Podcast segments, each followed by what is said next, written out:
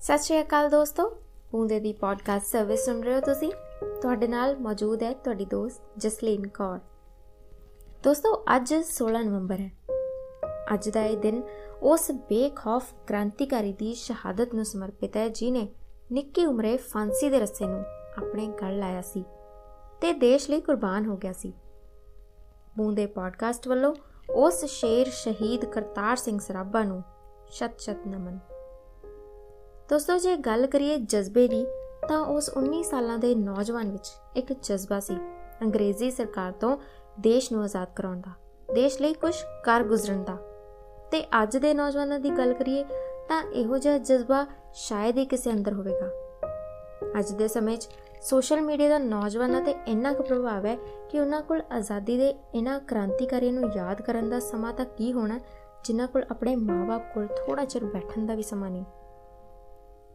ਦੋਸਤੋ, ਕਈ ਵਾਰ ਕੀ ਹੁੰਦਾ ਹੈ ਕਿ ਜਿਵੇਂ ਸ਼ਹੀਦ ਕ੍ਰਾਂਤੀਕਾਰੀਆਂ ਦੇ ਜਨਮ ਜਾਂ ਸ਼ਹੀਦੀ ਦਿਵਸ ਦੀ ਸਕੂਲਾਂ ਵਿੱਚ ਛੁੱਟੀ ਹੁੰਦੀ ਹੈ ਤੇ ਬੱਚਿਆਂ ਨੂੰ ਸਿਰਫ ਛੁੱਟੀ ਦਾ ਹੀ ਮਤਲਬ ਹੁੰਦਾ ਉਹਨਾਂ ਨੂੰ ਨਹੀਂ ਪਤਾ ਹੁੰਦਾ ਕਿ ਛੁੱਟੀ ਕਿਉਂ ਹੋਈ ਹੈ ਤੇ ਇਹਦਾ ਮਹੱਤਵ ਕੀ ਹੈ। ਨਾ, ਬਿਲਕੁਲ ਹੀ ਨਹੀਂ। ਤਾਂ ਇਹ ਪੇਰੈਂਟਸ ਤੇ ਟੀਚਰਸ ਦੋਹਾਂ ਦੀ ਜ਼ਿੰਮੇਵਾਰੀ ਬਣਦੀ ਹੈ ਕਿ ਆਪਣੇ ਬੱਚਿਆਂ ਨੂੰ, ਆਪਣੇ ਸਟੂਡੈਂਟਸ ਨੂੰ, ਆਪਣੇ ਦੇਸ਼ ਦੀ ਹਿਸਟਰੀ ਤੋਂ ਜਾਣੂ ਕਰਾਉਣ। ਤਾਈਓ ਬੱਚੇ ਇਸ ਕਾਬਿਲ ਹੋਣਗੇ।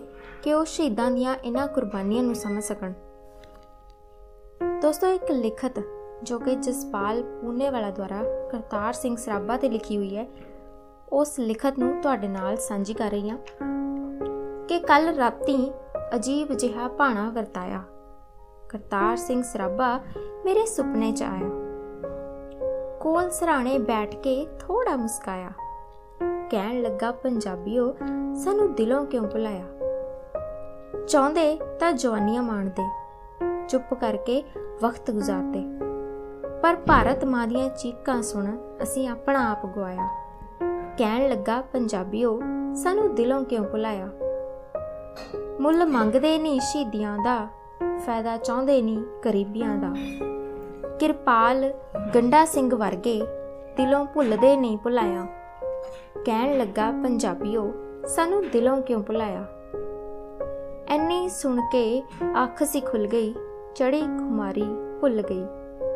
ਪੂਨੇ ਵਾਲੇ ਦੇ ਮਨ ਵਿੱਚ ਇੱਕ ਜ਼ਰਰਾ ਸੀ ਰੁਸ਼ਨਾਇਆ ਕਹਿਣ ਲੱਗਾ, ਪੰਜਾਬੀਓ, ਸਾਨੂੰ ਦਿਲੋਂ ਕਿਉਂ ਭੁਲਾਇਆ? ਸਾਨੂੰ ਦਿਲੋਂ ਕਿਉਂ ਭੁਲਾਇਆ? ਤਾਂ ਦੋਸਤੋ, ਇਹ ਲਿਖਤ ਸਾਂਝੀ ਕਰਨ ਦਾ ਮੇਰਾ ਮਕਸਦ ਇਹ ਸੀ ਕਿ ਪੇਰੈਂਟਸ ਵੀ ਆਪਣੇ ਬੱਚਿਆਂ ਨੂੰ ਸ਼ਹੀਦ ਕਰਤਾਰ ਸਿੰਘ ਸਰਾਭਾ ਜਿਹੇ ਹੋਰਾਂ ਕ੍ਰਾਂਤੀਕਾਰੀਆਂ ਬਾਰੇ ਵੀ ਗਿਆਨ ਦੇਣ, ਤਾਂ ਕਿ ਬੱਚੇ ਇਤਿਹਾਸ ਤੋਂ ਵਾਂਝੇ ਨਾ ਰਹਿ ਜਾਣ। ਇੱਕ ਵਾਰ ਫੇਰ ਤੋਂ ਸ਼ਹੀਦ ਕਰਤਾਰ ਸਿੰਘ ਸਰਾਭਾ ਦੇ ਸ਼ਹੀਦੀ ਦਿਵਸ ਤੇ ਪੂੰਦੇ ਪੋਡਕਾਸਟ ਵੱਲੋਂ ਉਹਨਾਂ ਦੇ ਚਰਨਾਂ 'ਚ ਪ੍ਰਣਾਮ। ਜੈ ਹਿੰਦ।